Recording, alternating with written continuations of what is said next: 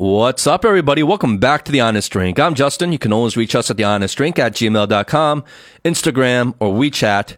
This episode is hosted by Howie, Eric, and myself. And the three of us talk about the documentary called The Social Dilemma. It's a film that shines a light on the darker, more sinister side of social media technology and how it's taken on a life of its own and how it methodically and purposefully manipulates your behavior, your emotions, and even your politics. The film explains it much more intelligently than I can. But I think the overall message is that we are no longer the ones using social media. It is, in fact, using us. Our behavior is the commodity, and it's been that way all along by design. This is pretty much a topic that touches all of us, and it was really fun to talk about. So, without further ado, here we go.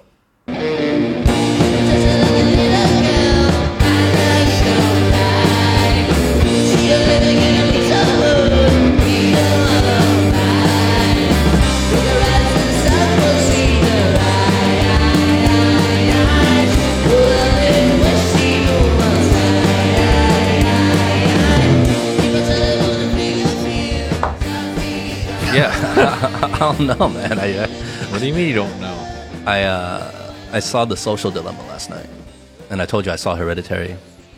Fucking scary as fuck. It's not scary, but it's scary, but it's just more disturbing than it is scary. Hereditary. Yeah. I just And, saw it a and the Social back. Dilemma, I guess. No, I, that's what I was gonna say. Social Dilemma is a scarier film for me than Hereditary. yeah, yeah. Um, yeah, they're both pretty disturbing. I guess the Social Dilemma, because it's real life, is even more disturbing. Have you seen any of these, Eric? Um, I saw Hereditary a while back.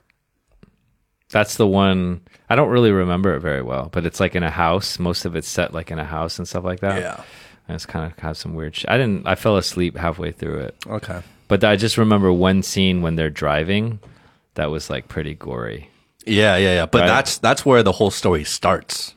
Right. Like that's not even that's not the climax. Of I the only watched up till that point because they had like a miniature. Did they have like a miniature house or some shit? Well, it was filmed. Yeah, like she was working on a miniature house, and the whole style is filmed in. It's like it makes you feel like they're all in a real life dollhouse kind of thing.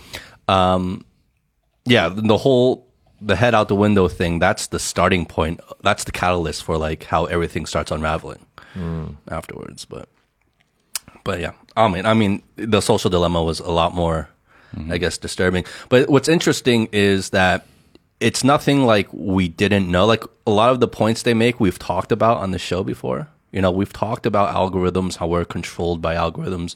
We talked about the effects of social media. We've talked about the rise of, you know, teen suicide and stuff like that. We've mentioned them on the show a bunch of times, but like when you really watch the documentary, it kind of puts a new spin on it.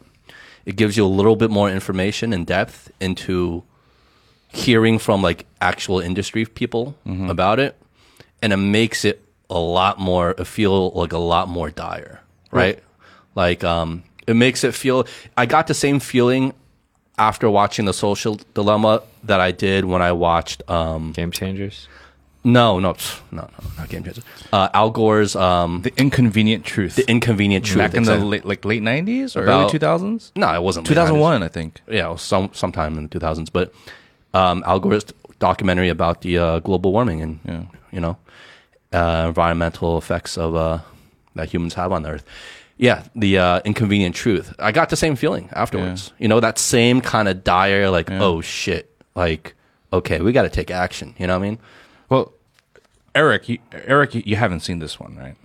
No, I haven't. So, can you tell me what? Uh, it's a documentary, right? All I know is that it's kind of a documentary talking about like the impact of like um, social media. So, I don't think like you're going to be spoiling it for me, right? Or Well, I think we could talk about some of the Yeah. I, topics. I think that we can talk about it it. because Eric himself has talked about a lot of these topics, and Yeah. I think Yeah. no, nothing in this documentary I think will surprise you Yeah. necessarily. And plus, you work in the tech industry. do I? Well, you do. Can't say Maybe. where, but you do. Right? Yeah. vegetable fruit. Yeah. Well, So, um, but yeah, I don't think I think for the purposes of like the listeners, like we won't spoil like it's not like a movie like Hereditary where we wouldn't want to you know like reveal the the plot. Yeah, there's nothing to reveal because it's a documentary. And Right. It's just like you should Yeah. watch it Yeah. anyway. Like everyone should be And if anything, it. this Social documentary is not meant to be revealing Right. things. It's actually meant to be spread Right. because people need to watch it. and So people need to talk about it. I think it's Yeah. okay. Well, and because I haven't seen it, I think I can take the kind of the position of of our listeners. So like, um, tell me like, I guess what's the movie about? What's the argument being made? Right? Is it because I just thought of Game Changer. I haven't seen it, but I thought of Game Changers just based on the start of this show because it's like, you know. Um, trying to make an argument and it's causing a lot of conversation although they're very different obviously it sounds like but what's the argument they're trying to make Yeah, that's a good question. I mean, they can they put it so much better than I can put it in uh, in the actual documentary. But if I'm going to take a stab at it, I guess I guess the basic argument they're trying to make is that um, obviously we all know with advances in technology and social media, um, all this all these apps and platforms like Google, YouTube, TikTok, Facebook, Twitter, Douyin, like you know all these things there is a very dark side to all of that. And while I feel like we all kind of already knew, like, yeah, you know, we spend too much time on our phones, we get addicted to these apps, you know, we, we engage less in person, our social skills start declining over the generations. Um, but watching this documentary, it puts so much more of an urgent kind of need to address this issue and to have this conversation openly and publicly. And I guess the main argument is that it's no longer a technological tool that humans use, right? Because a tool is very 被动, it's like passive, right? Like uh, like a bicycle. Like yeah, they use bicycle. yeah, they use a bicycle example. as an example. Like you ride a bike when you need to ride a bike. If you don't, the bike just sits there, doesn't do anything. Just like any other tool that can help people. And while technology and social media kind of started off as a tool to help you, to empower you, it has completely turned into something that's no longer a tool and it has its own agenda and it has its own means to manipulate you proactively. You know? So whether it's push notifications that get your attention, whether it's the algorithms that slowly manipulate what you see, right?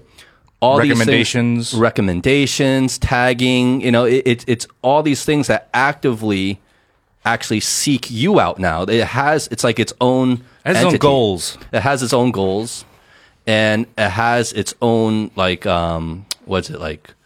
Basically spirit or how it's do you say its own way of pursuing like its goals, its own which is you.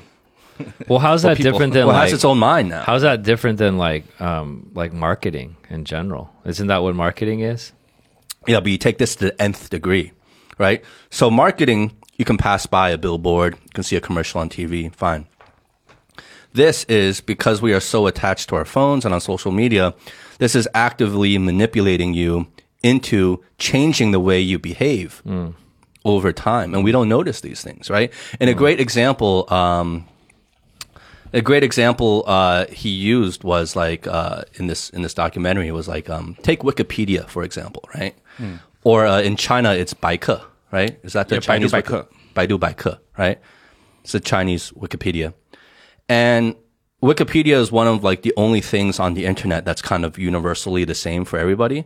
So whether you whether the definition is accurate or not, that's not the point. The point is when you go and you search for something on mm-hmm. Wikipedia, it shows up the same for everybody.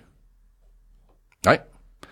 Now imagine if you were to search for something on Wikipedia and based on where you are geographically, based on your search history, based off of all the other data they can pull off of you personally from online, your online activities, it gives you a personally tailored definition of whatever it is you're looking up. And it does that for every other single person on earth.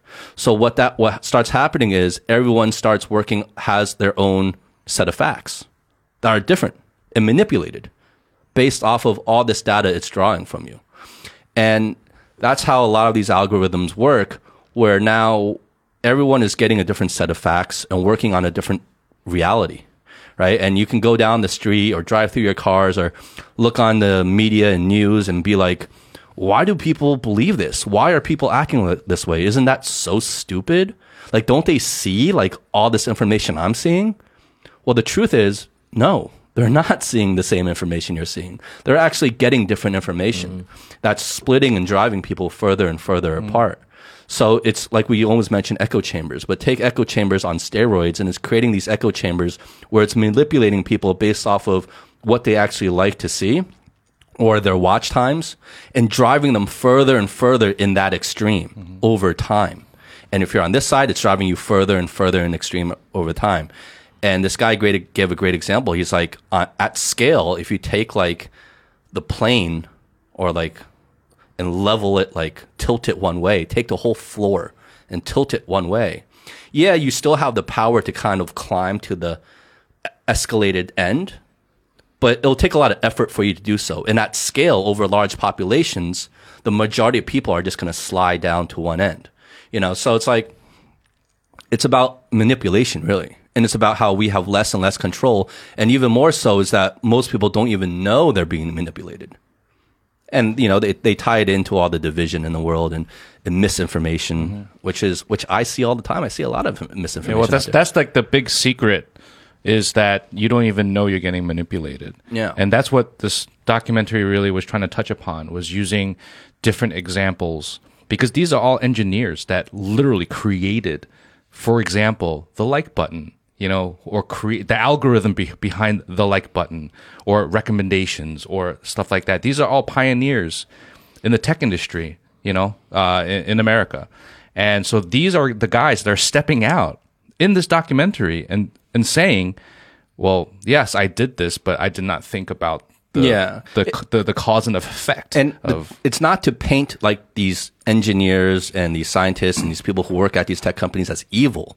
It's not at that at all. It's about they're inventing things that they had unintentional consequences that they couldn't have thought of before. And even worse, they're not in control of anymore.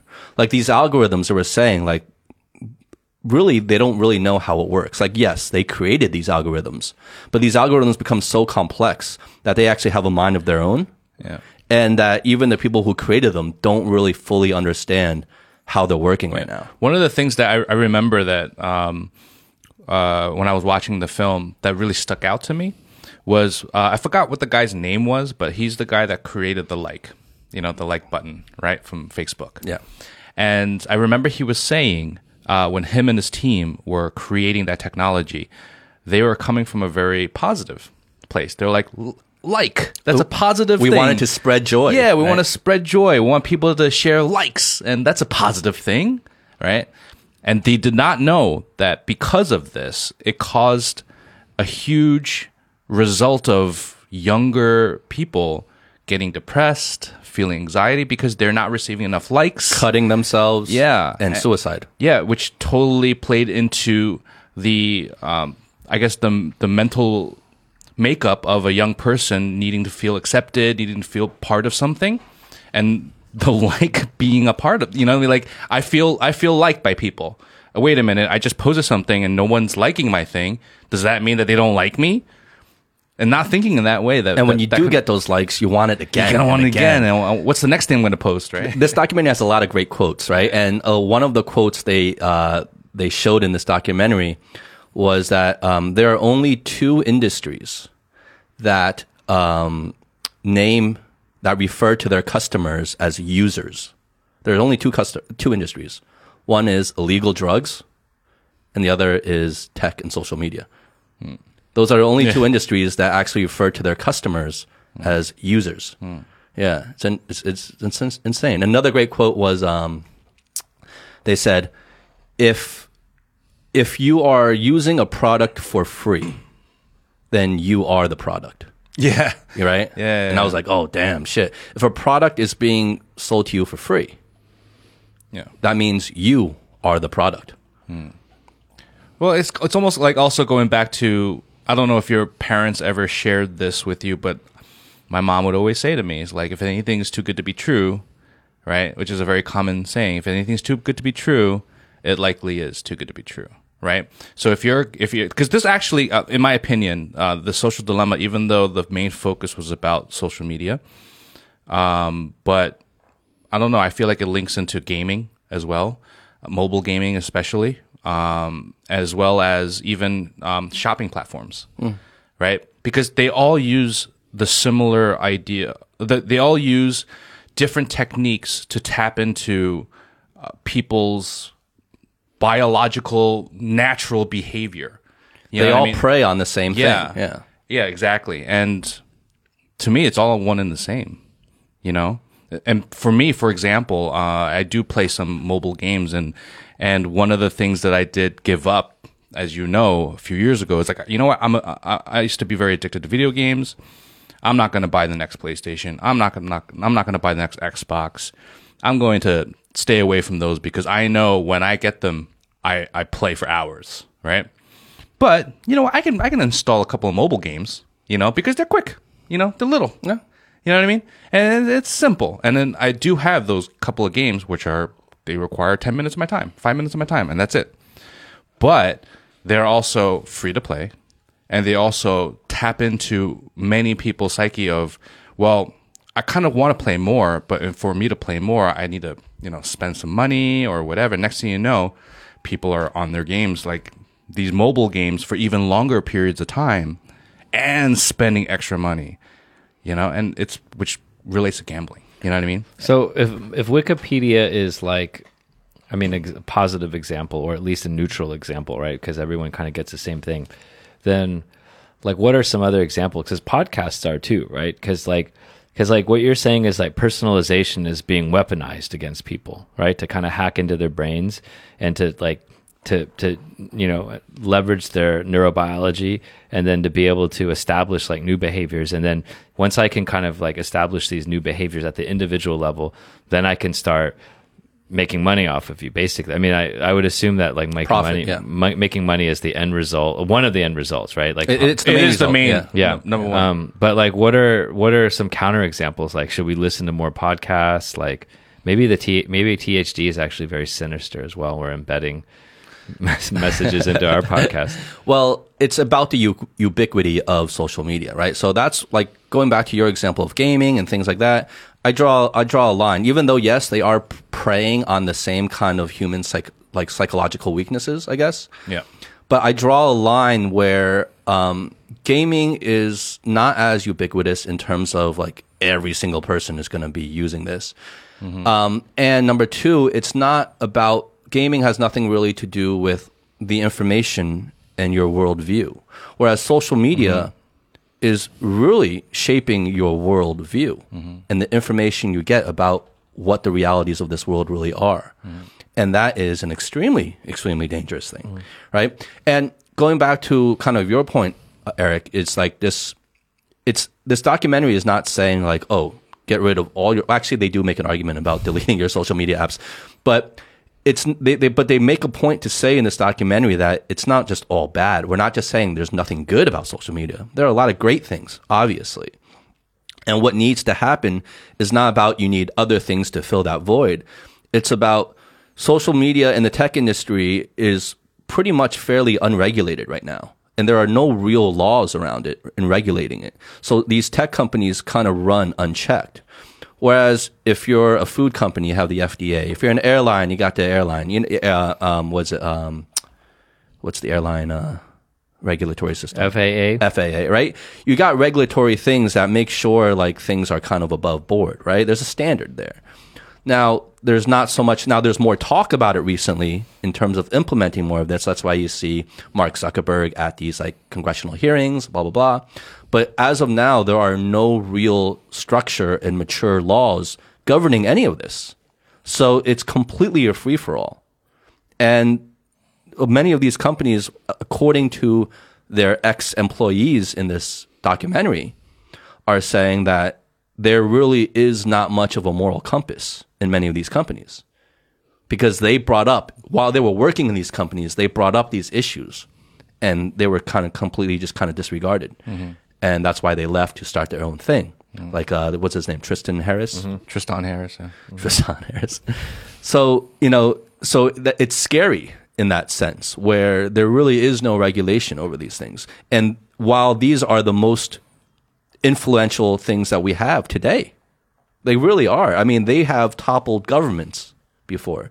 They have started, you know, genocide. They have they have created conflict in the world, like real, tangible, physical, real world examples.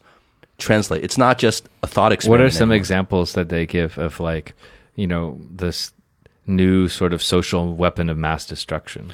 Uh, they gave an example. Uh, was it Myanmar? There was like Oh, yeah, yeah, there was like um, there was like this mass killing of people in Myanmar, a, a certain ethnic group in Myanmar, and they were saying that Facebook is like huge in Myanmar, and when you get a when you buy a a, a phone, a smartphone in Myanmar, the only app that is preloaded onto the phone or in that region, or, or I'm not sure if it's specific to Myanmar, but um, the only app that's actually preloaded onto that phone is really Facebook. So everyone uses Facebook in that region. It's like, of course, it's like how we use WeChat here, right? And that because Facebook, there's no regulation, and even to in Facebook's defense, like they can't even really tell truth from fact. It's not like they know what's real and what's not, and they they're just not they're turning a blind eye to it. Like there's no way they can know either, right? So a lot of this um, kind of hate propaganda was being spread around virally in these regions of the world, and it led directly to like this huge genocide And uh, Exodus. and exodus of people. and It was covered by the It's like news. seven hundred thousand Muslims leave Myanmar. So- yeah, it was You- ridiculous. So you mentioned earlier, like sometimes like we don't know how the algorithms work, right? And that's scary. This hate propaganda was it like spread by the actual algorithm, and we just like no one knew why, or was it actually spread by a group of people?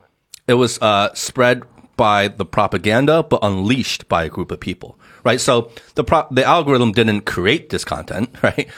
But based off of uh, the how the algorithm works and how it targets people, it pushed this up front and spread it virally.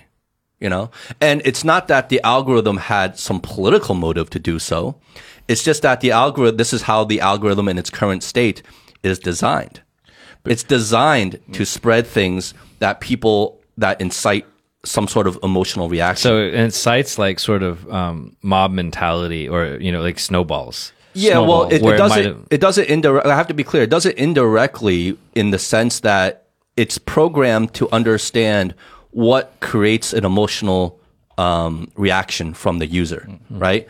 And they know that when you are reacting emotionally, whether it's positively or negatively, uh, your watch times are longer. And they know from mountains and mountains of data that your watch times are almost 99% of the time are always longer when it's negative. So when it's a negative emotional reaction, your watch times are longer. And this is the only information that this algorithm, or not the only information, but one of the main informations that this algorithm works off of. And it targets that to spread this. Now, it doesn't know what this content is, but it knows that people are having an emotional reaction to it. And it keeps spreading it and spreading it in the algorithm, and it reaches Well, millions and well, millions and they- millions. What of they people. also say is um, they kind of relate whatever the content is to other contents that may be of interest to the person. And, you know, n- negative, one type of negative content is actually highly relatable to this other rela- uh, negative content because so and so or X amount of people have watched both. And so you, as a fresh person, are mo- is most likely going to like this one as well. Hence, creating that it's so good at creating that rabbit chamber. hole, Yeah, that echo chamber and that rabbit hole. So once you pull, it's like pulling the thread, loose thread on a sweater. Once you start pulling it, hmm. oh, it's it's got you, Right. and then it starts leading you deeper and deeper and pulling that thread more and more and more, where you get into this hole that. At like over time, psychologically, it's almost impossible to get out of because number one, you don't even know what's happening. Yeah. You know. So this reminds me of like a couple of things, right? It's interesting to get your perspective on it. Um, so like one is like there have been movies that have foreshadowed this type of or you know like this type of situation. Like Kingsman um, was one, and then Snow Crash, a book that was written I think in the '90s, is an incredible, really awesome book by Neal Stephenson.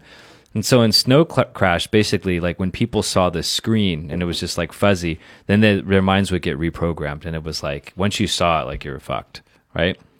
And then in Kingsman, it was the same thing, right? There was some, but I don't think it was a visual. It was thing. like a There- cell phone Yeah, thing, it was right? a cell phone thing, and then people just became like really, really, really crazy, right? Mm, yeah. And so like it reminds me of that. And then you know, like when I when I when you mention these things, like it's kind of like a weapon, right? I mean, because it's like if you think about the negative impact, it's like a weapon that causes harm. And I automatically or I instinctively thought about like guns, like cars, um, nuclear weapons, whatever, all these types of things, right? Or even a virus. You know, I think the thing with a gun though is it has to be like operated generally by a person. Um, and so it's not as scalable. But once you get everyone with a gun, it can be very, very dangerous. But guns have good and bad, right? A gun itself is not the problem. Cars, same thing, right? You get all these people on the road, people die. So there's always It's these who's un- behind it though. what? It's who's behind it. Right. But There's all these unintended consequences, right? But I think one of the things that you guys are, you know, kind of alluding to is that um, these algorithms are more powerful in some ways than traditional weapons because number one, it feeds off of human reaction, right? Like it, there's this symbiotic relationship, right? A gun and a person, they don't interact. And then the second thing is that because it's digital, it's like a virus. It actually spreads faster than something like COVID. Mm-hmm. And so that's like, because like with a gun, you'd have to ship, a, if you wanted to kill everyone in the world, you'd have to ship a gun to every place physically. There's a, the physics of it. Whereas an algorithm, and because everyone is already plugged in to this mass internet, because we've art, like already built this infrastructure, then if I wanted to tap into people, then Facebook becomes that medium and it's right? instantaneous. And like 20 years ago wouldn't have been possible because we didn't have platforms as large as like whatever Facebook, WeChat, Mm-hmm. etc. But now it's sort of like the it is like a matrix. It's like the movie Mm-hmm. Yeah, yeah, The Matrix, yeah, right? And in the Matrix everyone was physically plugged in, but now we are plugged in. Mm-hmm. And because like 99% of people have these apps and then bam, now you have this viral medium which good and bad things could happen. Yeah. Actually, one of the statistics that was shared in the film, if I remember correctly, um, which goes back to what you just said about 20 years ago. Um, I remember that it was like 2010, 2011 um, in America. They saw a sudden spike after 2010, 2011 of depression, anxiety, and 2009. suicides. It was 2009. 2009? I, I know exactly what Yeah, you're yeah, about. There's a spike from then on, a Yeah. spike of suicide, depression, anxiety from two groups of people, especially uh, like Young teen, Young teens girls, young and teen under girls. teens, Yeah. right? Teen girls and preteen and girls. especially preteens was like really dramatic. it was like a 300% rise. yeah, or something and it was just like a crazy dramatic rise. And that's also when a lot of social media algorithms were getting spread out. And, that. No, it was it was this. It was uh, I know exactly what you're saying. yeah, right. It was 2009. There's a graph of two groups of people, teen girls and preteen girls. And it was about self-harm, like self-bodily harm and suicide. And both graphs rose like by hundreds of percent, like 300%, 300 more, 380%, whatever it was. Um, and it all kicked off very clearly in this graph. You can see it all started ticking up really rapidly in 2009.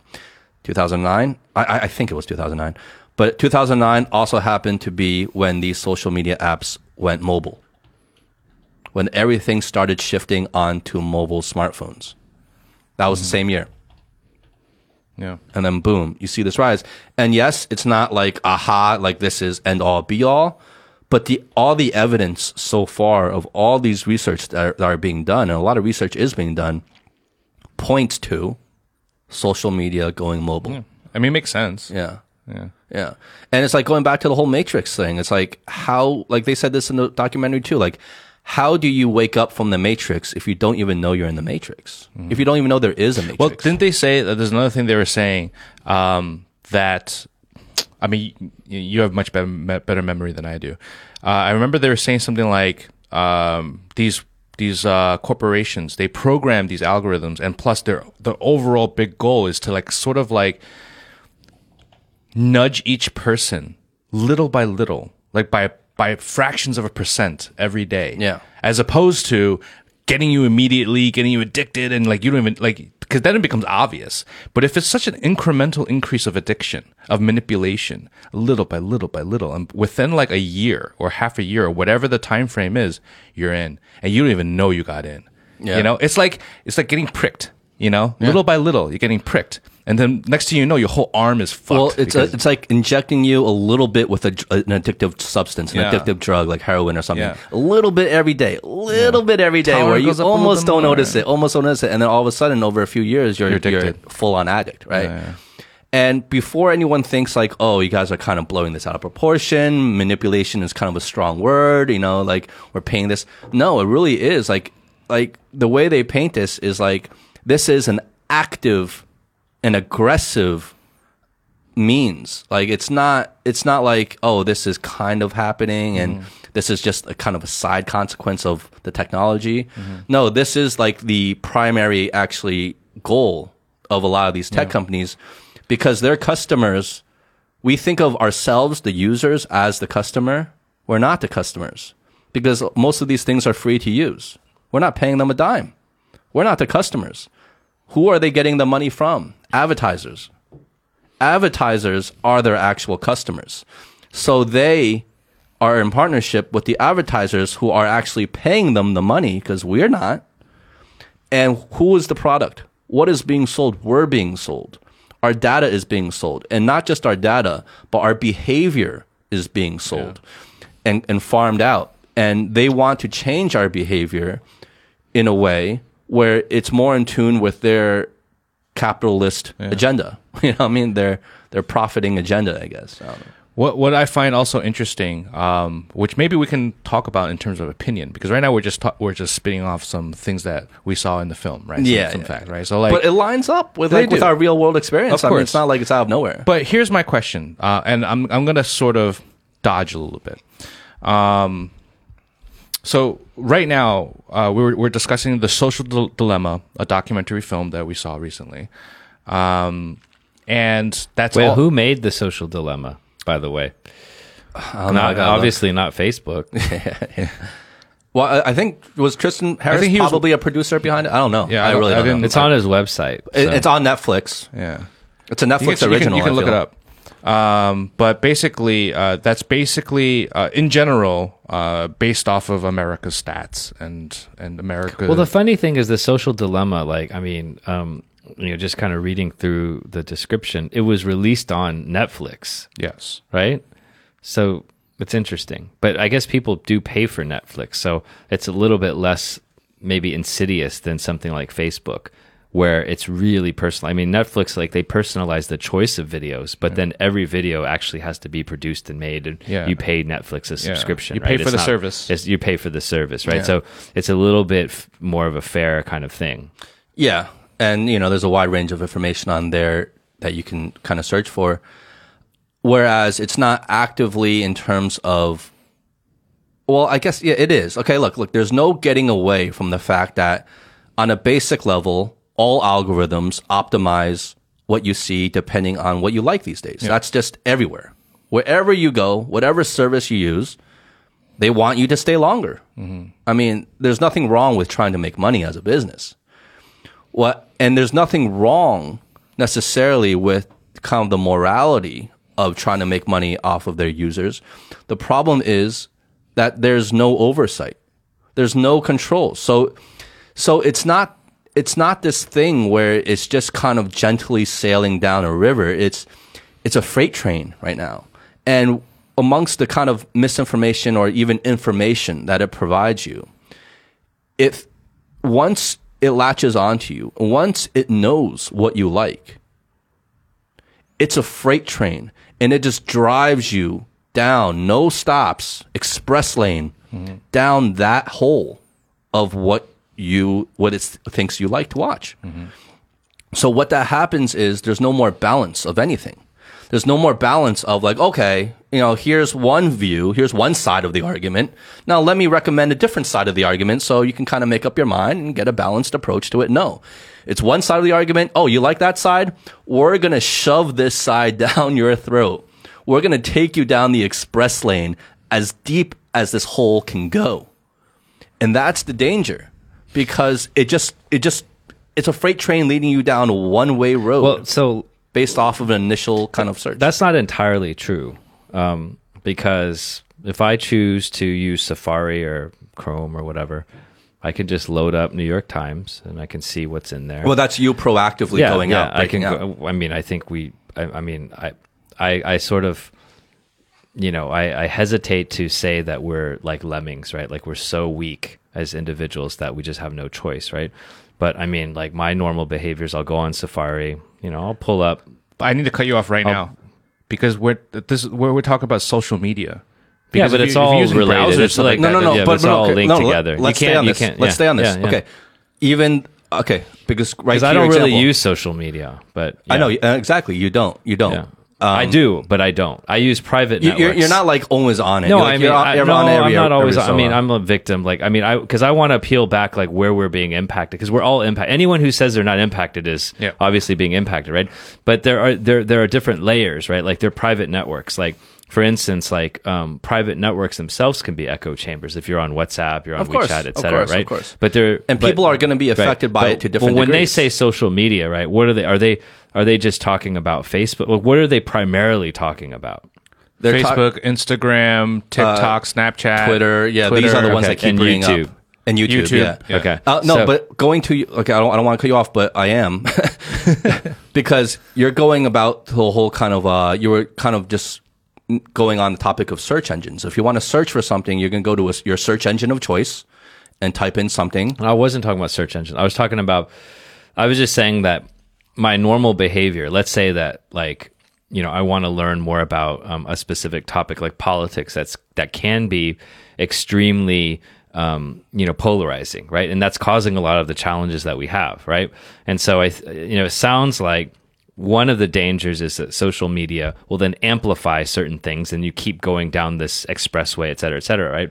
And I'm just kind of sharing my own personal consumption. It's like, well, I'll go on Safari or Chrome or Internet Explorer, whatever, and I'll just open up New York Times, I'll read through it, and then I'll pull up like Fox, I'll read through it, I'll pull up OAN, you know, I'll pull up Breitbart, right? And I kind of just go through these things, right? So, I mean, that's one scenario. But are you saying that most people are getting their political news not from these traditional digital sources? Like they've already moved past to the next generation where they're just getting everything from like Facebook directly. And Facebook has become a news media outlet where people trust it. all the data, all the data points to that more people are getting their news and information from social media than from anywhere else.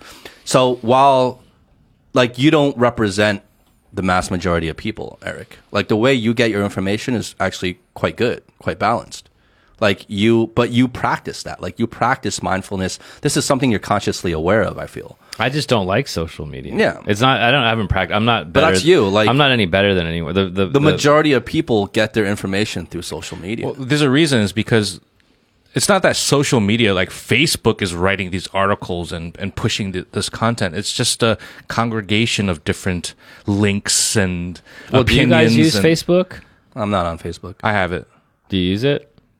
Once every month or So. Facebook is the one that gets so mentioned sort the of not- most in this. So argument. okay, so let, let's let's take some examples that are. I mean, because I, I think I understand the argument, right? But Facebook isn't necessarily relevant to like us or the people that are listening, right? Yep. So, what are examples in your own life where we, after watching this movie, feel like we may be manipulated by things? Because they're clearly examples, right? Like, and even where we live right now, you know we're we're using technology more than anyone right? So let, let, let's not even just say social media. Let's just say technology right? Because everyone has incentives. Everyone has an agenda right?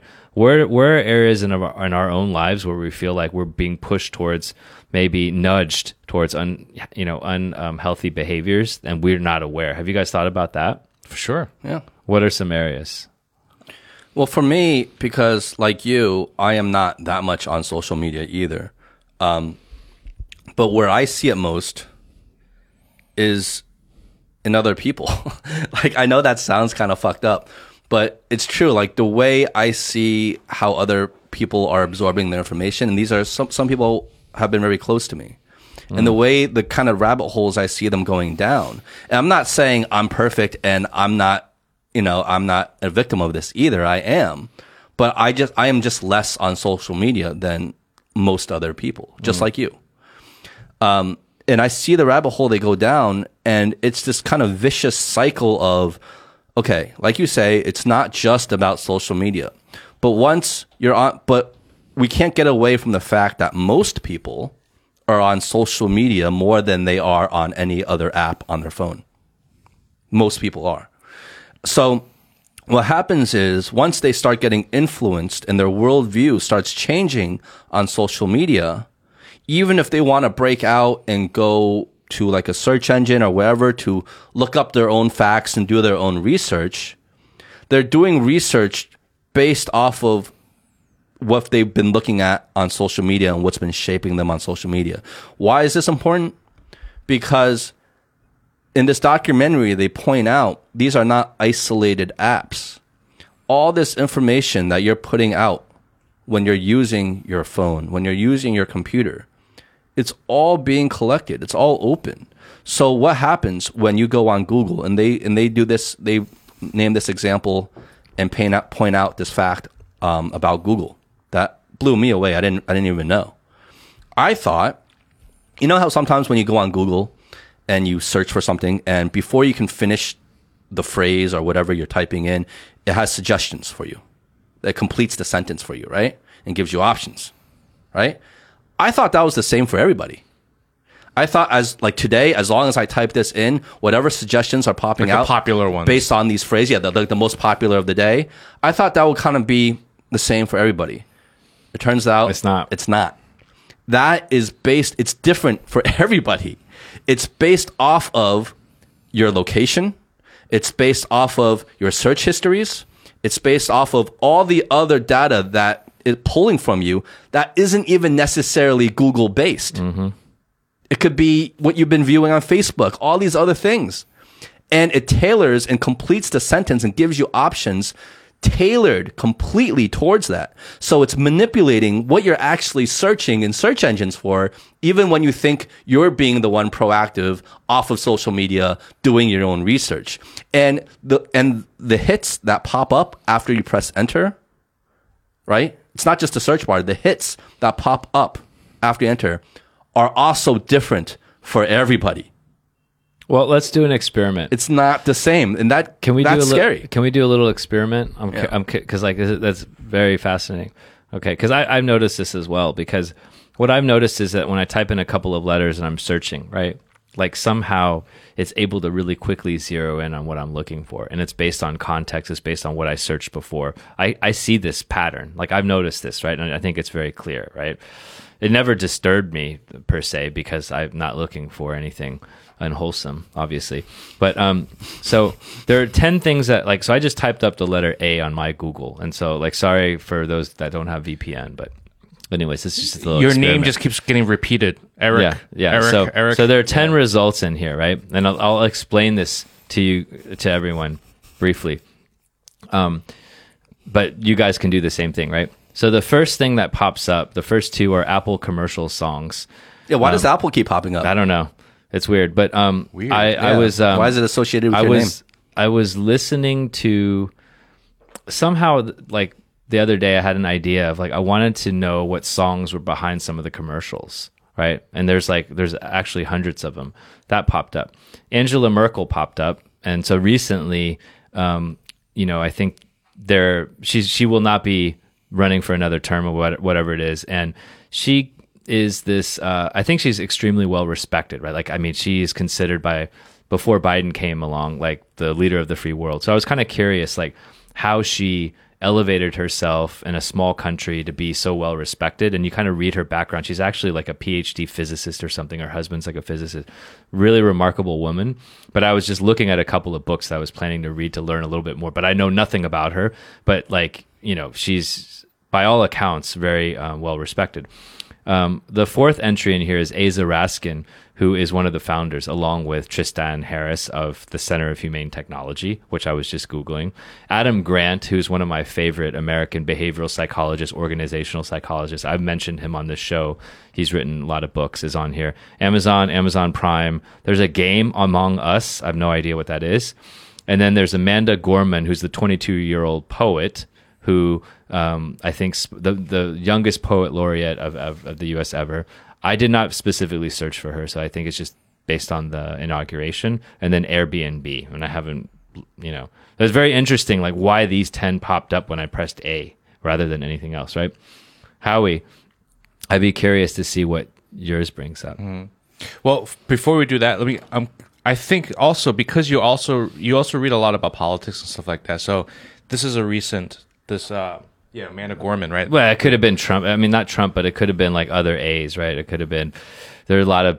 Um, It could have been anything. yeah, it could have been anything, Yeah, but I don't know why it's kind of- Amanda it's- Gorman. It's all kind of who's Amanda Gorman again? the the the The twenty two year old African American. Oh, the poet laureate. laureate. So it's all politically based.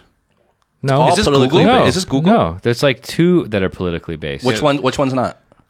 Amazon Prime. Apple Apple commercial songs, Adam Grant, Amazon, Amazon Prime, and Airbnb, Okay. and Among Us. But Adam Grant, I've known you. You've yeah, been a big he- fan of Adam no, no, Grant. no. I'm saying that most of these are related to something that I've been looking at, but not politics per se. but Is this politics Google? is something you look at. Yeah, This is Google. Yeah, like, and if you do like B, like it's very similar. Like, um, I was uh, talking to my colleague about um, John Micklethwait, who is the editor in chief of Bloomberg, and he wrote a book recently about how other countries have, um, other political systems have.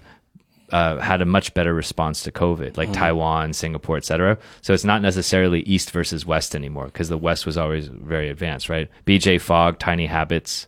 So it's really interesting. But I don't know, Bath and Body Works, right? So That's that probably random is- for you. That's random. Yeah. Yeah. Well, it's also, I'm sure, like the more information you give it, the more it can tailor it. So when you just type in a single letter, it's Mm-hmm. gonna. I mean, it doesn't have too much information to mm-hmm. work off of mm-hmm. there. But when you're typing in phrases, like mm-hmm. what is the best way to do this or whatever, I don't know. But what Eric was But it's bringing scary, right? Like, I mean, it, it, it knows you. Like, and, It and knows to, you. to your point, it, it totally personalizes it. Here is a story, true story. This happened several years ago here in China with Chinese apps and Chinese website. Um, because I want I want people to know like this is probably a universal thing. We're not just saying this is only an American thing, right? It's it's global. And when it comes to social media usage and technology, there is no country that is more sucked into that than China that I know of, right? Now, this is an example from a, a, a, a few years ago, and it freaked me out. And James was with me, and he had no explanation for it, and it just, it just completely freaked me out.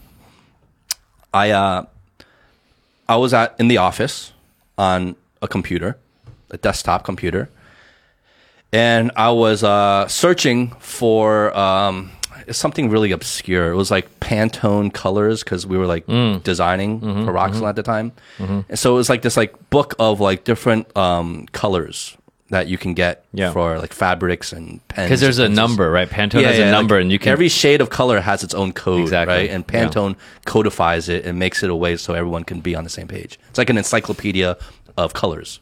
That's what it is. And I was looking at a way how to buy this encyclopedia of colors, and something really random, something I've never really searched for it before. And so I'm on this computer, and I'm searching for it.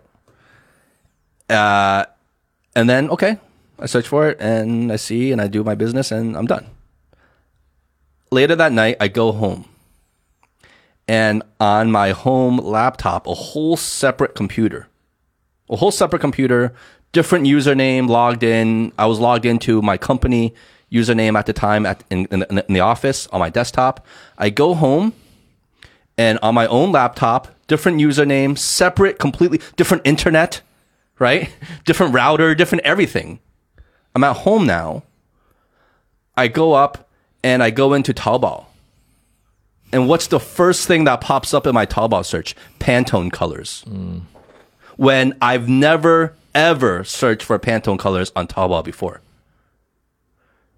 And that completely freaked me out. It's like it followed me. Hmm. And it wouldn't make sense if I used the same computer and logged in again and all of a sudden this is a whole different network, a whole different computer, under a whole different username, and it's still fucking new. Can I share one as well? Yeah, please. Okay. freaked me the fuck out. I'm going to share one as well, also with Taobao. Oh.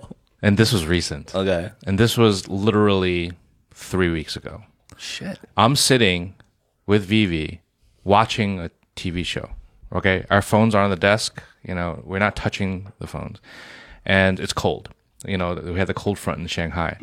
She's do- she 她在泡脚, right? So she's putting her feet in in, in hot water and Foot like, bath. Foot bath, exactly. She's doing a foot bath, like a home foot bath. And then we have a dog, right, Maki. And so Maki's like next to us and sitting next to us, and she goes, "Wouldn't it be great if there was a foot bath for dogs?" And I'm like, "Oh, that'd be awesome! like a foot bath for dogs. That'd So be you're hilarious." saying it out loud. Yeah, yeah, we're like, "Oh, that'd be hilarious! It'd be a foot bath for dogs." They're like, "Oh, it can't be a foot bath for dogs, right?" And that was it. No search, nothing. Okay. We go to bed. I go to Taobao. What's on my fucking front page? Foot bath for dogs. You've never searched for it before. I never searched for it. So before that, you only said it out loud. I said it out loud. Front page, first recommended like row, foot bath for dogs. oh my god, dude, that So- fu- that freaks me the fuck Okay. out. That really scares Okay, me. So check this out. that right? really scares me. So number one, let's you know, like um, going back to our earlier conversation, it's not just social media, right? Like it's tech, right? It's- Technology. Yeah. Yeah. Yeah. Okay.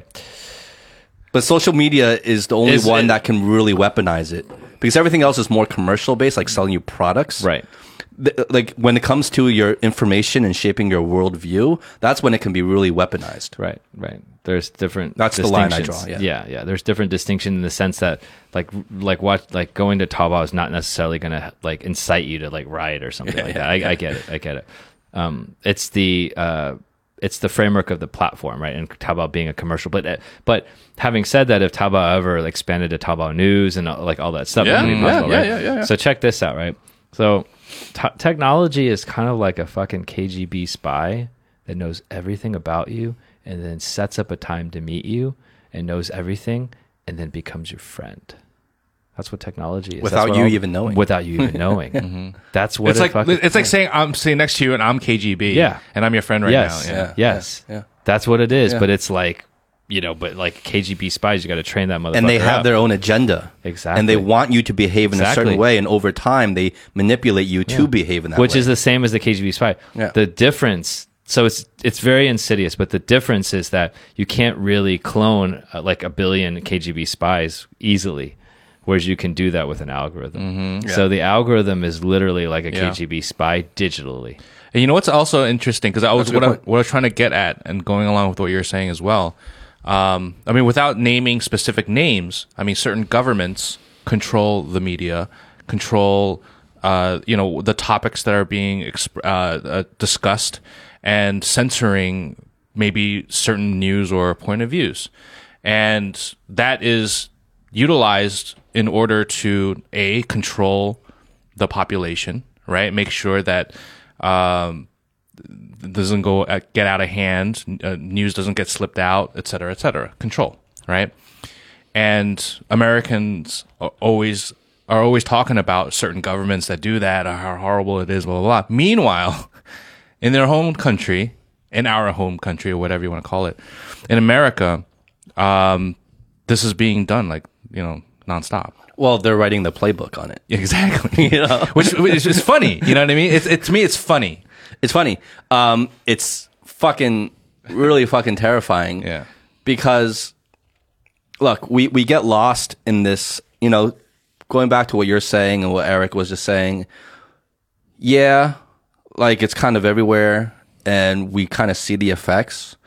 What I feel we fail to notice most of the time is because we always think naturally. We always think in very individualistic terms. Okay, so how has how has this affected me? What have I done? And when you put it in that light, you're like, okay, I see it, but it's you know I'm I'm still doing good things. I'm still a good person. I'm you know I'm not crazy. I'm not shooting anybody. I'm not inciting riots. i'm you know I'm I'm me. And so you feel like okay, well you know yes it's there. I just need to be more mindful, but I got it under control. Mm-hmm. What we fail to notice is yes, on an individual level we can feel that way, especially us who are more mindful of this maybe.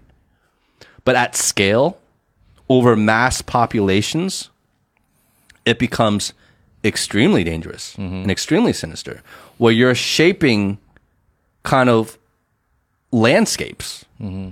You're shaping the way people, you're shaping culture. So how is this like one thing I like to think about is just sort of like you know have we ever seen this kind of thing in the past? Because we always like to you know be a little bit sensational and say oh god like this is the world's ending. This is the you know something we've never seen before right? And that's like human habit but pretty much everything that's ever happened like that that will happen has already happened right how is this any different than um, like religion in the Catholic Church or you know like all the stuff that happened before? Like because people did not have access to any other information, and it was it was it was interesting, right? Like they were literally being forcibly you know kind of influenced because their entire environment was based on a certain thing.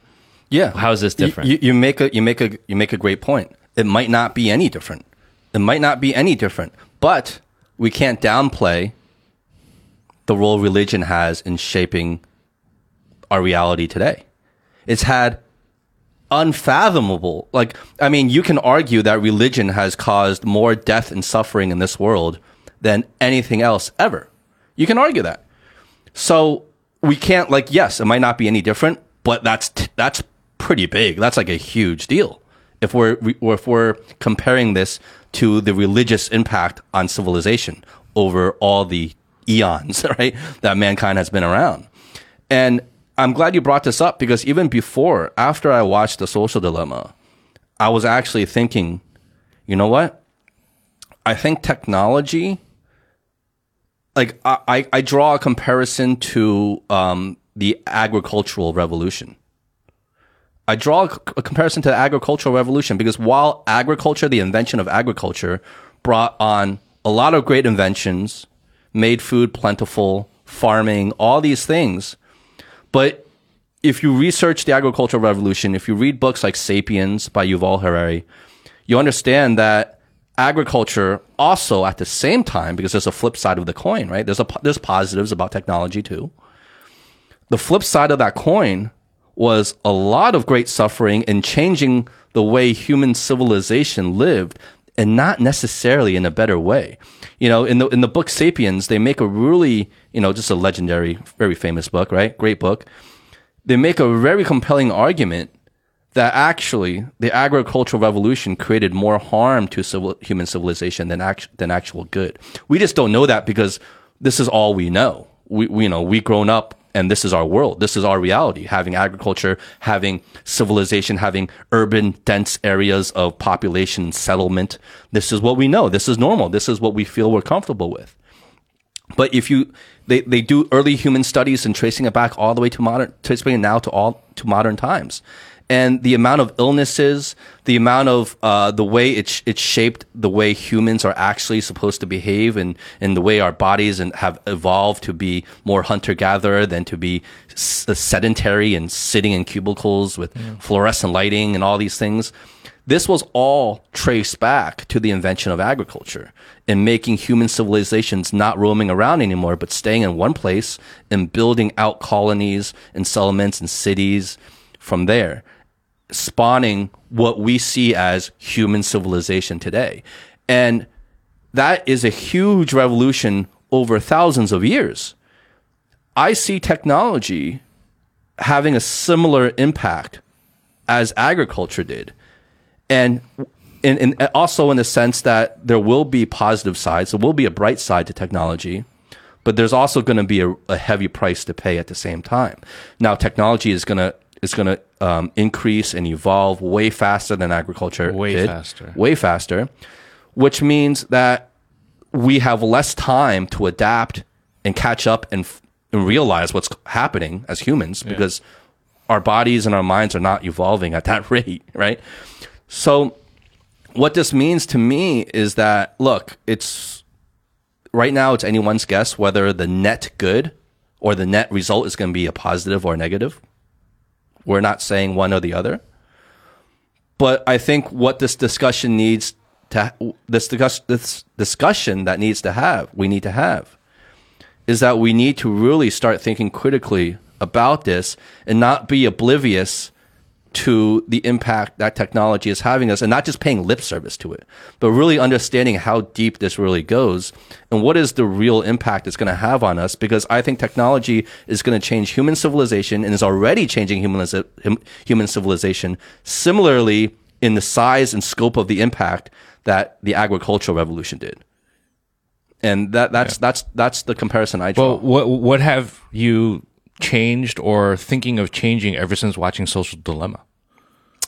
Okay, so so right. Right. after right after watching Social Dilemma, right? I turned to Jessica. I'm like, I'm fucking deleting YouTube. I'm fucking deleting fucking Instagram. I'm fucking deleting all this shit. I like I turned to her. I'm like, I'm like, I'm fucking deleting it. I I, I, I grab my phone. The first thing I do, Start shaking. yeah, the first thing I do, I hop on YouTube and start watching some videos and looking up the social dilemma.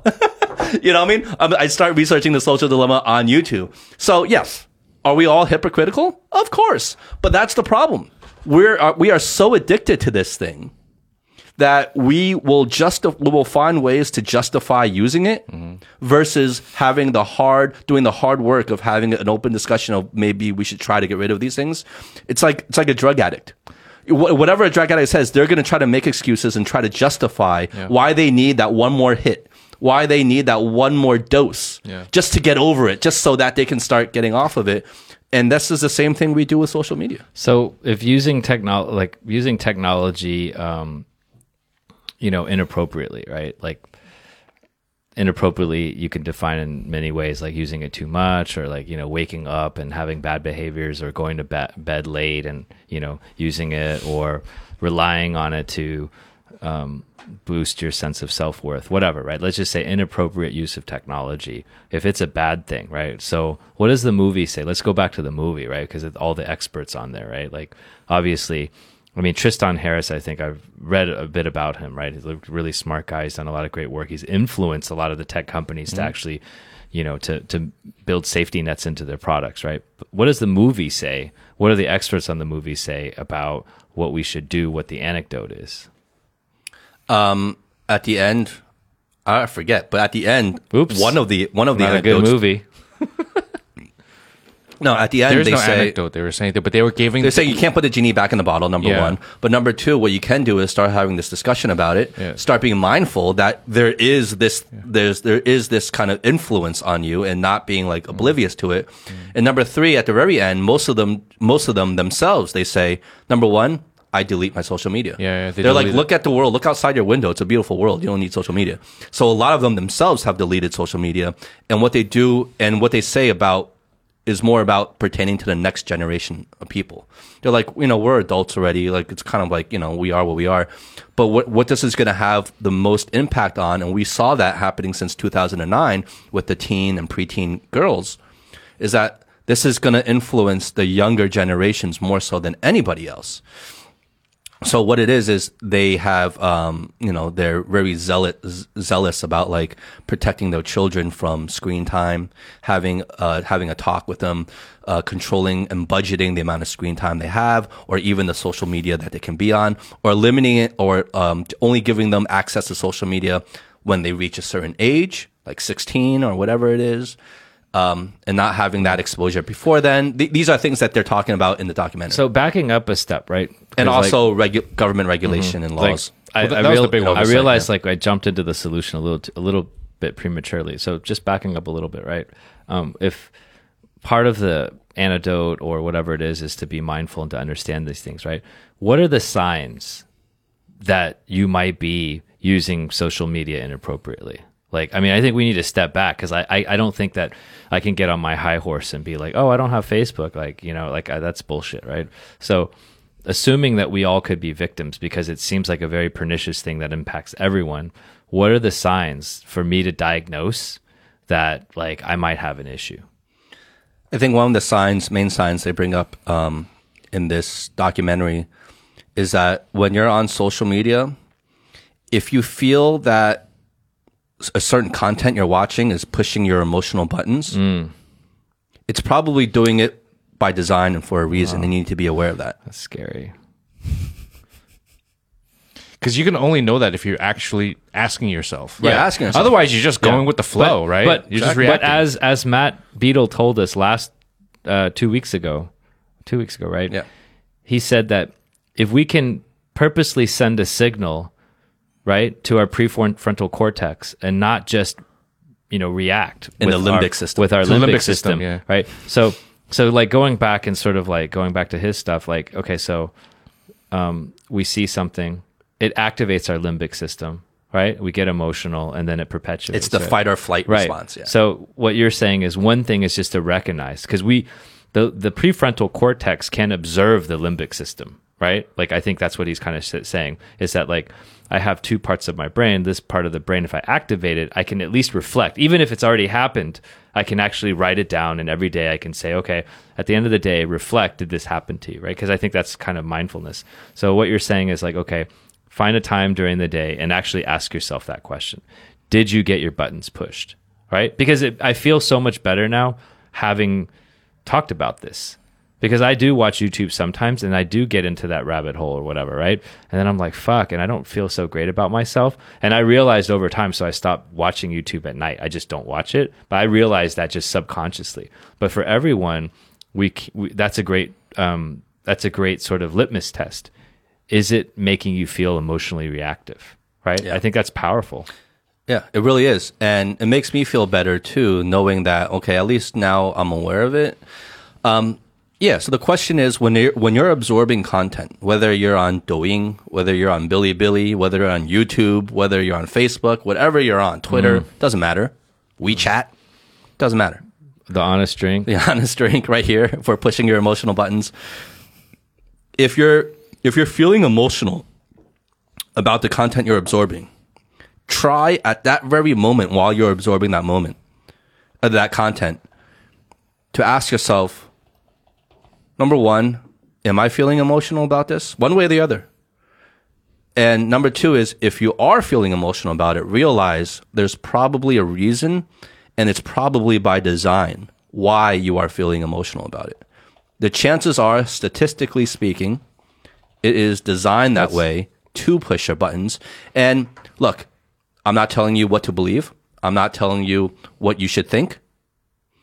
But just know that there is an active agenda to push your buttons when you're feeling emotional. That's I love that because I think that you know the first part of the sentence is like just ask yourself am I feeling this way? I think that's powerful in and of itself. But what I love what you just said and I think this is probably really a huge huge takeaway is that okay, recognize that there's a reason it's probably by design, right? And this is the insidiousness. This is probably what you guys got from that movie that we don't realize. Cuz everyone knows okay if I watch too much social media it's going to piss me off it's not good. But it's by design Yeah. right? And i think that's the scary piece. Now i've just thought of something on the other hand right? Because like i use these apps right? But like i use certain apps that i pay for that are designed to actually encourage positive behaviors because they're like habit building applications right? Like fabulous is one of them streaks is another one right? On the other hand right if you have an app that makes you feel emotionally good and and helps you build positive behaviors then you can also realize there's a reason behind the design. Exactly. and then you can choose those apps that help you do that. Yeah, you know what i'm saying? yeah, yeah, yeah. but it's really interesting right? Because like i've got this app and so on the weekends one of the things it reminds me of is hey connect with your friends. So today i was like super happy because i built that sort of um, we, we talk about i think it was like uh, you know atomic habits and stuff like that right? There's a cue there's a trigger there's a reward. So i was like oh yes i'm going to see my friends today on the podcast. Check right? So then it's like and i checked it right? So it's really interesting that like there is the other side to technology. And it's the positive- to check yeah. thing, right? right? But i think like we're you know like this show like i mean i think we do get caught in the rabbit hole sometimes but generally speaking i think we're trying to promote like positive things right? We're not trying to scare people or anything Of course, like of course. And no, but there's, I, I'm so glad you brought that up because this reminds me of my last conversation with Gabor uh, on this show. And, and the reason why I say that is because I was having this discussion with um, EQ. I was asking Gabor what he thought because he's a leadership coach. yeah Uh, he's a really intelligent guy. He has very unique takes on things. And I was asking him, like, okay, so what's your whole approach as a leadership coach on EQ? Because I, I assume that EQ probably has a big role to play in people's leadership skills, right? And he's like, yes, but um, he's very wary. He's very careful about these terminologies, whether it's IQ, EQ, these new things, right? Well, not new things, but these terms and he's very careful about using these things because he painted an analogy to be like, yes, you EQ is a thing, it's real, but it doesn't necessarily apply to everyone, and not everyone maybe needs to focus on EQ. But what happens when you sensationalize even positive topics, like we're discussing EQ and seems positive, is that what happens later on is that people start downloading apps that market EQ or like practicing or improving your EQ. And what these apps are designed to do is they're designed just like everything else we've been addicted. talking about to get you addicted, to keep you thinking that you need to improve your EQ and to keep you on their app mm-hmm. and eventually monetize you, right? So even positive things, even though they're positive and they're not as sinister, there's still an agenda at play, and we realize that. And it's not to say that, look, this society would not work. Human civilization cannot work without agenda. Everyone has an agenda. We have our own personal agendas. Even with this show, we have an agenda. Everyone has an agenda. Agenda isn't bad. You just need to be aware that the agenda is there. Yep. And you need to be aware if it's manipulating you down a positive path or down a negative path. And that is a really hard differentiation to make, especially when you're so absorbed into it. And there's this kind of feedback loop that you get rewarded off of because everyone, I don't care who you are, you can't tell me that you don't have like this positive or, or like this endorphin release when you get rewarded, or not rewarded, when you get fed back information that you already believe in. You know, hence the echo chamber. Yeah. we all like to hear our own thoughts reinforced and backed up. For sure. Well, you know, kind of to add to that, right? I think it's that's um, really well said. Like, you know, agendas themselves, like everything has an agenda. Uh, social media technology is particularly sort of dangerous because the agenda is so deeply embedded, you know, into the algorithm. It's just it's not visible, right? And what comes to mind is that you know. Um, if we study the science, so I think one of the learnings is like if we start thinking about what we can do like potential antidotes. There's no magic bullet, but studying the science and just really being curious and reading, you know, um, the all the scientific literature to understand how the mind works, because it's like you can train yourself over time. And the example is like if you're a kid, you don't know not to take candy from like bad adults. So when you're a kid, you're like super naive. You're walking out. There's all kinds of dangers in the world, and there are bad people out there, and they're trying to manipulate you, right? and but over time you grow up and then you realize oh that you know that guy like on the street corner always giving you ice whatever it is the priest at the church you know whatever um the like you kind of learn that th- there is a hidden agenda and then you become aware of that. So i think for adults and this you know technology and these topics a social dilemma it's like okay we need to study the science right? And i think the other piece is that then if you are um, if you are consciously and mindfully making decisions of your life for instance like you go into your phone and you know what apps you you've chosen those apps purposefully right like uh, if i look at like the app i actually use the most is notes like by far Yeah, You- yeah, yeah, right yeah, you do. and so like Yeah, you do. so if you actually just sit down it's ridiculous. and you schedule time every week to like just review the decisions that you're making in your life what apps are you using right? Like who are you meeting? There's this is no different than like the people you meet. If you meet a bunch of drug users you're no one's bigger than their environment or situation right? Mm-hmm. So it's like some of the stuff to combat the potential downsides of technology are not anything new. It's just understanding like what are your habits every day every week? Where do you spend your time? Where do you focus your energy? Do you have a plan? And what is your goal? And if you know what your goal is like you know ray dalio always asks like what do you want? And if you're really clear on what you want that's probably strong enough to get you to avoid doing all this stuff because clearly these things will not let you get to where you need to go I think that's really well said. You make really great points there. And yes, it is about kind of quote unquote fighting back in a way. Um, but something that this that the social dilemma highlights as well is that it's it's not the the current situation is not going to stay the same. So what that means is machine learning, algorithm learning, artificial intelligence, which is what this really is at the end of the day, is learning so much about you at such an infinitely faster rate than mm. you can learn about it. Now, most of us know nothing about it. Even though we are aware something is there, we don't know anything about it really. is learning so much about you at such a rate that it's a completely unfair, you know, playing ground. It, it, there's there's no there's no way you can really overcome it in the sense that you can learn outlearn it. you can't outlearn it. It's gonna always be ahead of you in that regard. But I guess it's the importance of knowing. Okay, number one, it's there. Number one, it's not a fair play like level playing ground. Okay, it's got so many more advantages. So what do you do about it? Now you can most of us are still going to be on social media, still using it. I mean, that's just the reality. I, I, I, I doubt any of us are really at the end of this episode or at the end of watching Social Dilemma are going to start deleting our social media apps. Maybe some of us, I'm d- fucking deleting Facebook now. Well, well, I think so. but it- it's about. Oh, it's you know what? It's about understanding. I like, don't look, even have Facebook on Yeah, here. because I think I think what, what one of the things that I, I we didn't really get to touch upon yet is because once again this is mainly best uh, based off of America and a lot of Western countries, right? That use Facebook and, Well, and well, we're using we're using American companies and American apps as examples Yeah. because those are like the most popular ones globally. yeah.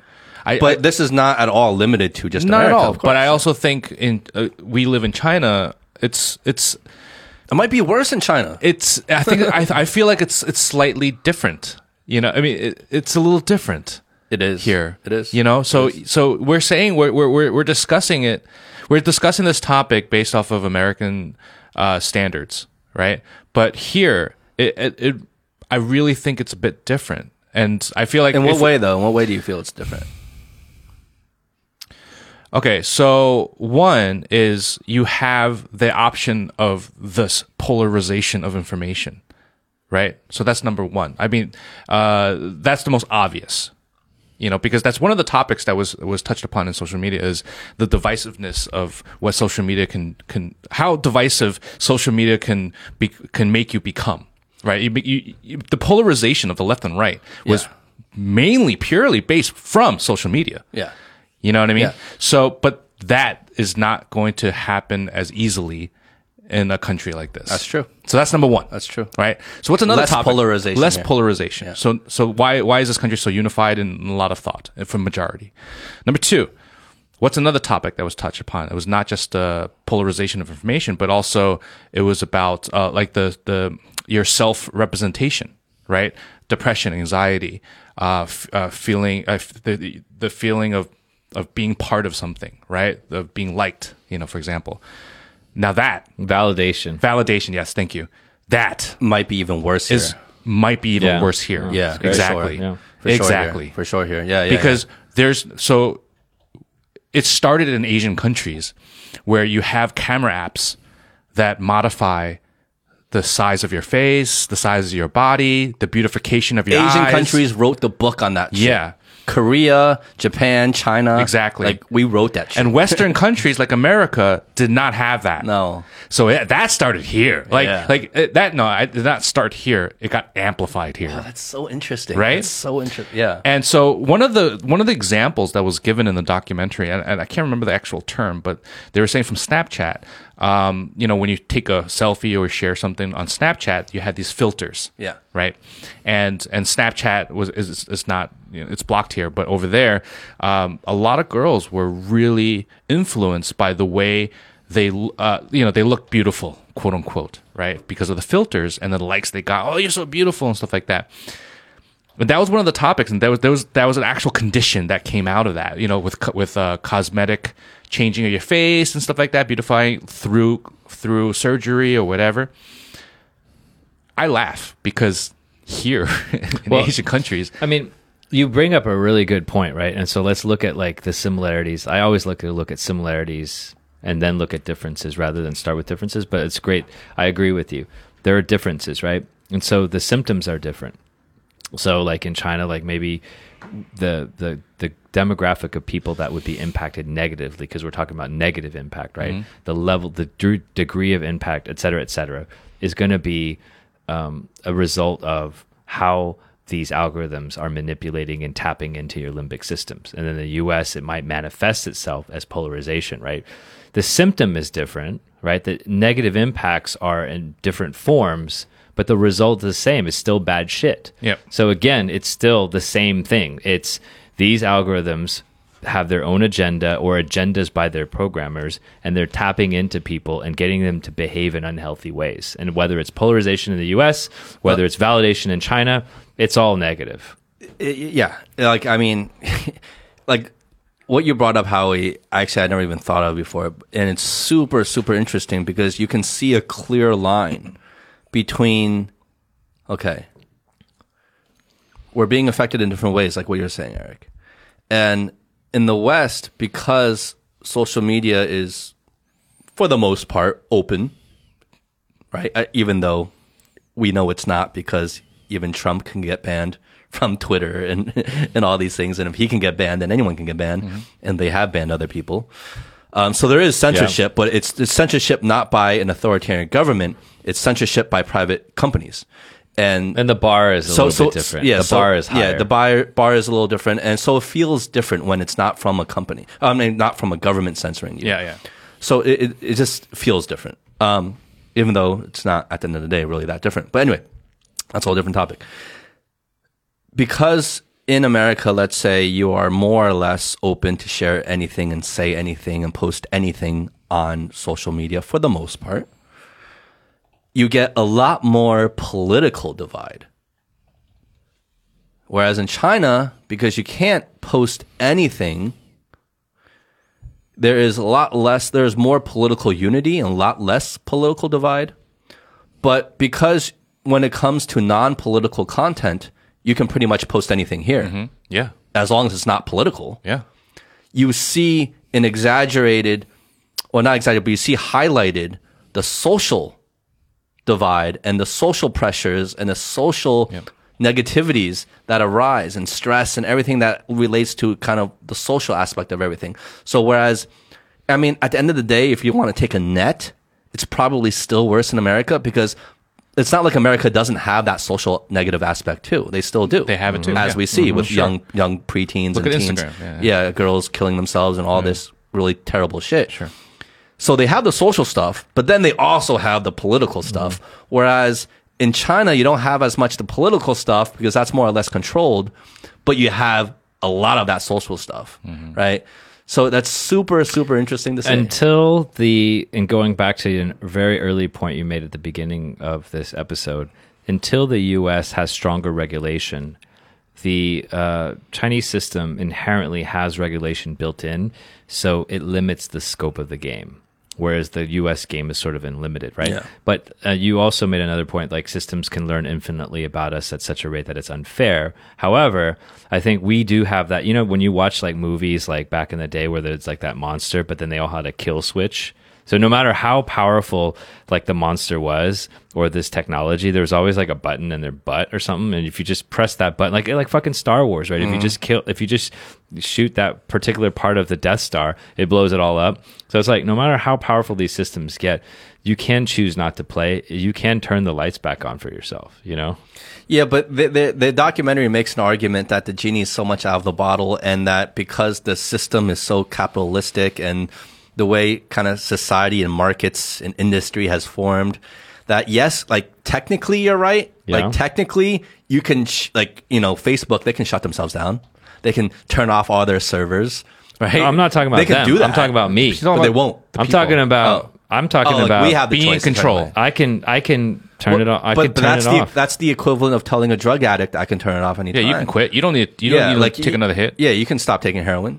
Like, but can you like tech physically? They can physically. There's nothing stopping them from doing so. Then that's that's correct. But you know, we know that they can't really. You know, what I mean, and it, it, it's it's really it's really really tough. Like this, like when we're talking about the whole kind of U.S. and China comparison, it really makes me feel like, and this might be really controversial, especially you know with a lot of like our Western listeners and stuff like that. But I feel like actually, actually having watched The Social Dilemma and talking about this with you guys now, I actually feel like pos- more positive, more positive about the fact that China bans Facebook, YouTube, and these things. Even though it makes my life a lot less inconvenient, a lot more, uh, a lot more inconvenient because these are the apps I like to use. But imagine if that was open. Imagine, like we saw this play out with the whole Trump administration and the election, the recent election and everything. All this disinformation spread out there, all this division, primarily really fueled by social media. Trump was really fueling these things on his own social media, let alone all the other channels of you know individual users kind of spreading a lot of bunch of other conspiracy theories and all this. So we saw how we saw the mess that that played out, right? Imagine if all these other platforms were open here in China with this type of population, with this type of ethnography over its landscape. Like it would be a nightmare here. It would like mm. literally be a nightmare here. Like so in a way, in a way, I know this is controversial, but in a way, I'm almost glad that those things are kind of banned, even though China has their own equivalent to Facebook. They have their own equivalent of Twitter. They have their own equivalent of everything. But at least there's not also all these other things here at the same time, you know, just adding fuel to the fire, you know? So in a way, it's kind of like, it's almost like I can understand why these things are banned. I can understand it so I don't know. You know, it's it's it's it's it's a it's an it's a discussion and it's a, a type of open mindedness that a lot of people need to have instead of just right away thinking like you're banning Facebook. That's that's you know like people's free speech are gone. You can't you know Yeah. like you're taking away people's liberties. Like just It's not so completely black just- and white. Yeah, I- completely jumping into the deep end there. You need to understand like look, there are pros and cons of doing this, and there's a reason behind the madness. There's a reason behind the method and you just need to understand it and you can still make up your mind you don't need to agree with it but as long as you make an effort to understand it why Yeah, I think there. what you're saying is a general ethos that we try to spread. Yep. Is you know be mindful of both the good and the bad, both sides. you know. I think that every generation, and I don't want to overgeneralize here, but I think that every generation um, gets confronted by massive technolo- technological change, right? Like, I mean, we can't say every gener- every generation starting basically with our generation yeah, but I mean, I think Right. that I think I think if you were to kind of go through history, every generation is at some point confronted with like massive, um, you know, technological change, right? Like um, the invention of the printing press, the invention of like, there's a lot of things, right? That's true, So that's true. I think so. We don't want to generalize and say it's only our era, but let's say like the last couple of hundred thousands of years, right? there have been things that have introduced like been introduced that we are confronted with that changes our lives right um, and then it's our decision right it's our choice to kind of decide how much we want to let that technology in to our lives and how much of that we want to not adopt right? And we, we know that if we if no one sort of was open to these new ideas and technology the world would be a very um, you know a very very different place right? So one one person came to mind which is henry david thoreau right? Because we we henry david thoreau like a very famous american philosopher um, he was he loved nature he wrote on walden pond um, he was a real um, kind of innovative thinker right? And there was a period of his life where he moved out of the city and he was kind of i think he wanted to see what it was like to choose his own values and live like life essentially. So he moved out to the woods on Walden Pond, right? And um, he was not opposed to technology and progress, right? I'm kind of reading from this from from um, this this site that talks about his life, and he, and it says while he strongly felt people should not let the technology advances of the day rule their lives and substitute technology for connection with nature. He did utilize the advances of his day when they served a useful function and purpose. Right. So, for instance, he took the train to places like Boston and Cambridge. I think that's a great lesson. It's like, you know, you have to define how you want to live your life, right? You want to define what your values are.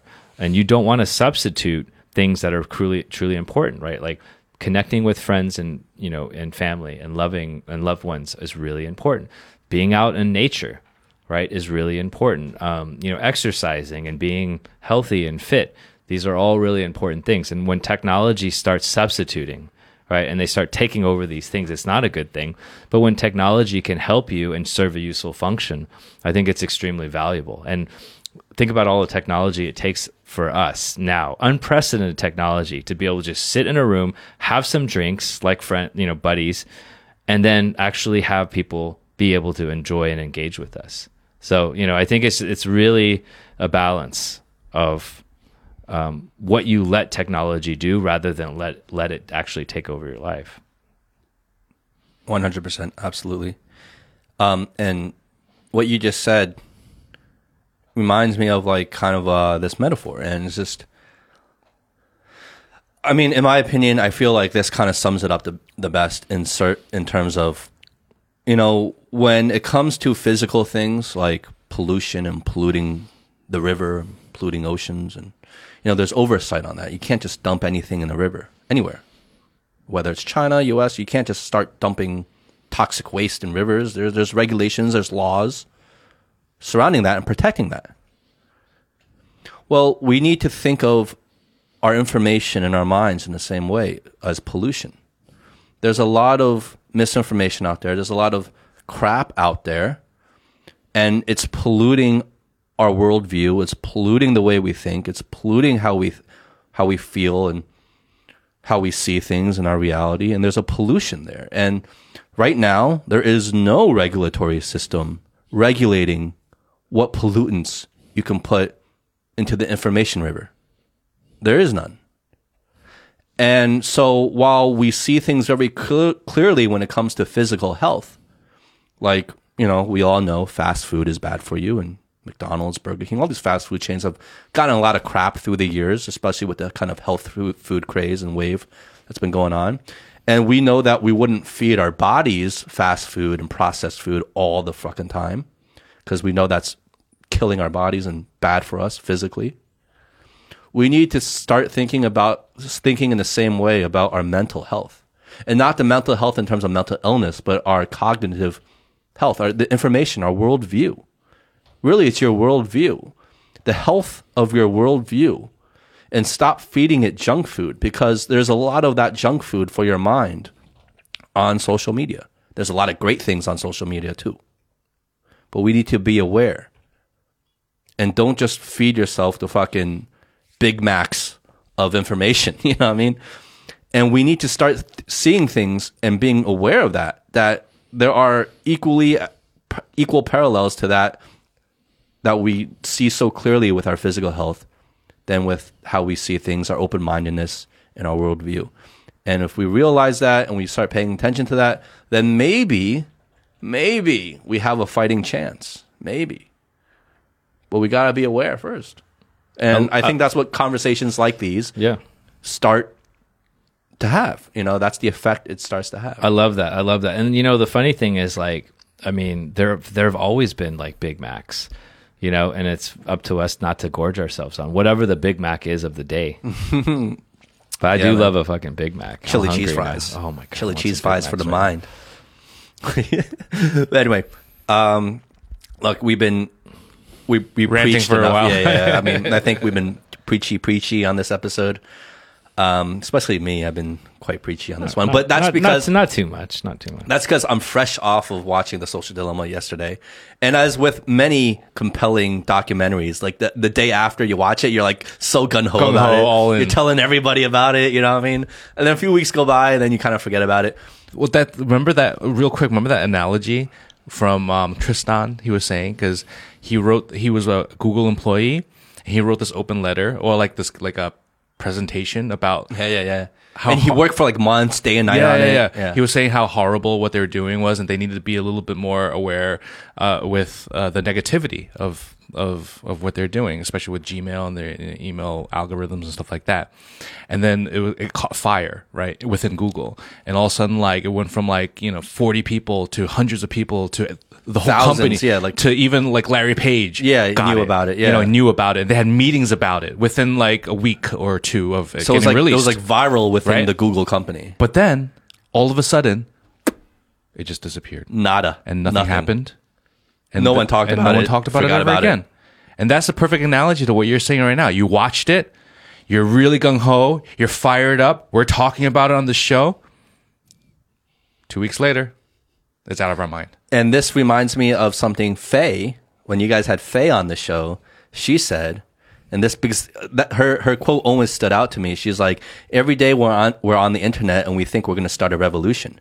We leave our apartments thinking we're going to start a revolution, but every day it's nothing new under the sun. You know, there's like a Chinese saying about that, right? Yeah. Like every day you feel you're going to start a revolution, and every day it's nothing new under the sun, and around and around we go. And yeah, sadly, that's kind of true. But I hope conversations like these. But we keep talking about it. If we keep start talking yeah. about it, we keep then it becomes uh, we are our own algorithm. you know what I mean? Hopefully, right? That's the goal. Yeah, and I think the revolution, I mean, you know, like that's a, yeah, I remember that. It was an awesome quote. But the revolution starts with yourself and the revolution starts small. Yeah. And like the thing that I like I'm really trying to, you know, remind myself and I'm like this is what you have to do every day is gratitude and hope. And gratitude and hope are probably the, one of the few things that are free and don't ask you for money. So I, that's one thing that I just I'm like, yeah, I just I want to be grateful. I'm grateful for you guys, family, because they're not going to be around forever. Yeah. Amen, brother. Cheers, guys. Cheers to that. Woo, we went on This rabbit hole down this one. Yeah, I'm gonna post a picture and try to get some likes. Yeah, yeah, yeah. No, it's great. I need those likes. I love- I I- need them. I love the I love this show because um, I need you them. guys. You know, you guys taught me a lot of stuff because I hadn't watched it, and so like. Wait, who are you, Eric? We're gonna sign. Let's sign Oh. off. Let's sign off. Okay, we gotta sign off. Sorry. You're so eager No, you- to get off the air. He's like, I don't want to hang out with these guys. Yeah, on the whole show, he's like, I appreciate you guys. Yeah, I I, love love, my you friends." guys. and meanwhile, he's like taking his headphones off. He's like, fuck, I gotta get out of here. okay, that's it, guys. We love you. Be good. Be well. I'm Justin. We love you. Very special.